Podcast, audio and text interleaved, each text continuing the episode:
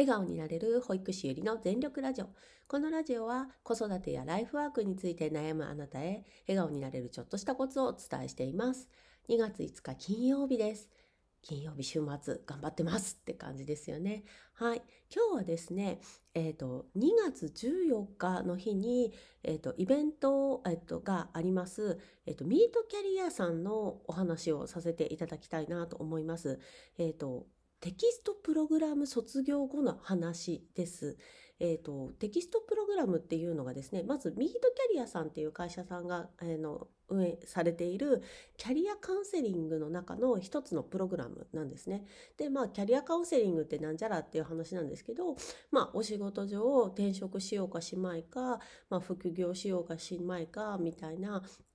ことを、まあ、相談できるオンラインで相談できるあのプロあのことができるんですけれども、まあ、その中の一つに自己分析プログラムっていうのがありましてメールでやり取りをあのしていくんですね。でミートキャリアさんから質問がいくつかメールで送られてくるので、まあ、それをこっちが返していくっていうプログラムで3ヶ月完結型の、えーと、テキストプログラムになっています。で、私それを去年の、えーと、8月から12月まで、えーと、受講させていただいて、一応卒業生という肩書きがついているので、えー、と今回この音声をちょっと収録させていただいています。で、えっ、ー、と、まあ、テキストカウンセリング卒業して、まあ、あの、最後のメールが送られてきて、まず何をしたかっていうと、まず私ね、全部印刷しました。メールを。はい。あの、最初は、あの、自分でなんとなくフォーマット決めて、なんかこれに沿って印刷しようと思ったんですけど、ものすごい量すぎて、あの、普通にコピーペーストで A4 の紙にブワーって印刷しました。で、まあ、なんで印刷したかっていうと、ちょっとメール、私いいメーラーを使ってないというか、まあ普通に Gmail なので、あの、なんかこう見にくかったんですね。で、まあパラパラこう自分の大事なところとか書き込みとかしたかったんで、まあとにかくバーッと印刷をしました。で、その中で特にあの今後自分に関わってきそうなことはピックアップして、まあその時ちょっと年末だったっていうのもあったので、まあ手帳にちょっとこう移していったんですね。なんかこういうことしたいってか、こういうことが大事だと思ったとかいうところをメールでやっぱり残ってるのでなんかそういうの全部移していったんですね。でなんかそれをしながらね私はすごく気持ちが自由になっていったのを覚えていますし、まあ、今もすごく気持ちは自由になっていますね。であのなんだろうやっぱカウンセリングを受ける前ってすんごいモヤモヤしてる状態だから受けたんですけれども、まあ、それがすごく晴れてあのそうやってこう道が見えてきたので、まあ、それを忘れないようにしようと思ったんですね。なのでで、まあ、そういうふうになんとなく自分の方向性とかやりたいこととか、まあ、やめたいこととかねあの明確になったのでじゃあどう本当にそれを叶えるためにどうしようかなって時に、まあ、そこであんまり結論を急いじゃいけんかなと思ったんですけども、まあ、とにかく情報を得ないといけんと思ってあのちょっと自分のツイッターとかねあのもう一回ちょっと再構築してまあのプロフィールとかね ちょっと変えたりとかあとしてあとやっぱあのミートキャリアさんねあのツイッター上の情報が結構豊富なのであのリツイートでね回ってくる情報とかが結構面白くってなんかあそこで私そう音声を知ったんですね音声配信っていう方法を知ったりですとかあの Kindle Unlimited オーディビュールみたいなそういうことをあのどんどん得ていって今に至ります。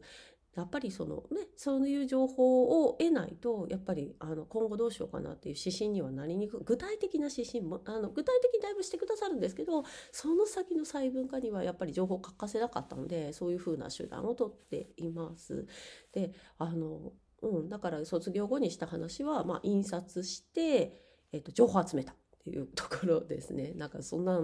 そんなばっくり話していいんかって感じなんですけど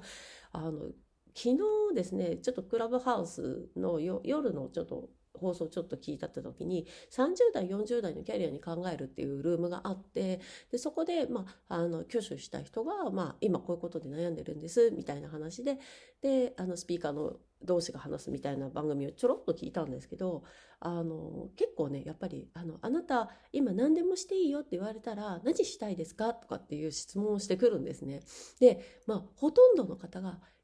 とそれってとかってやっぱどもるどもるっていうかこうもごもごしちゃうんですよね。なんかね私多分テキストカウンセリング受ける前だったら絶対にどもってたしあのなんかこうそれってこういうことでもいいんですか？みたいな感じだったと思うんですけど今だったらあ私こういうのがやりたいですって言えますね。なんかそれがめちゃめちゃすごいことだなと私は思っているんですね。やっぱり人生ね、選択肢の連続で情報のな海に、波の中に飲まれているこの世の中で、私ってこういうことしたいです。私ってこうなんですって言える強みっていうのがプライスレスだなと思っています。で、あの私はなんか特にテキストカウンセリングが卒業する直前にあのオンラインのカウンセリングも受けたのもすごくよくってやっぱりあのテキストだけではなくってやっぱり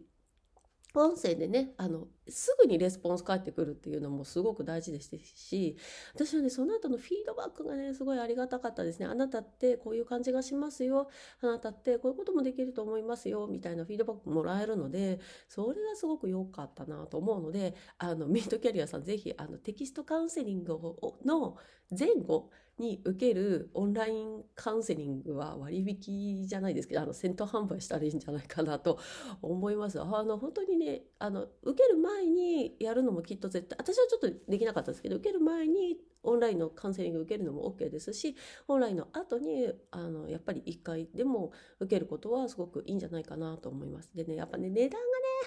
値段が美味しくないんで、美味しくないって言い方はあれなんですけど、ね、38,670円、過去 3, 3ヶ月分なんですけど、まあ1ヶ月に落とすと12,890円で、まあ大体1回の美容院代かな、みたいな感じですね。心の美容院代と思い切るか、あとね、え、ー、と、1週間に換算すると3200円なので、1週間お弁当生活をすれば、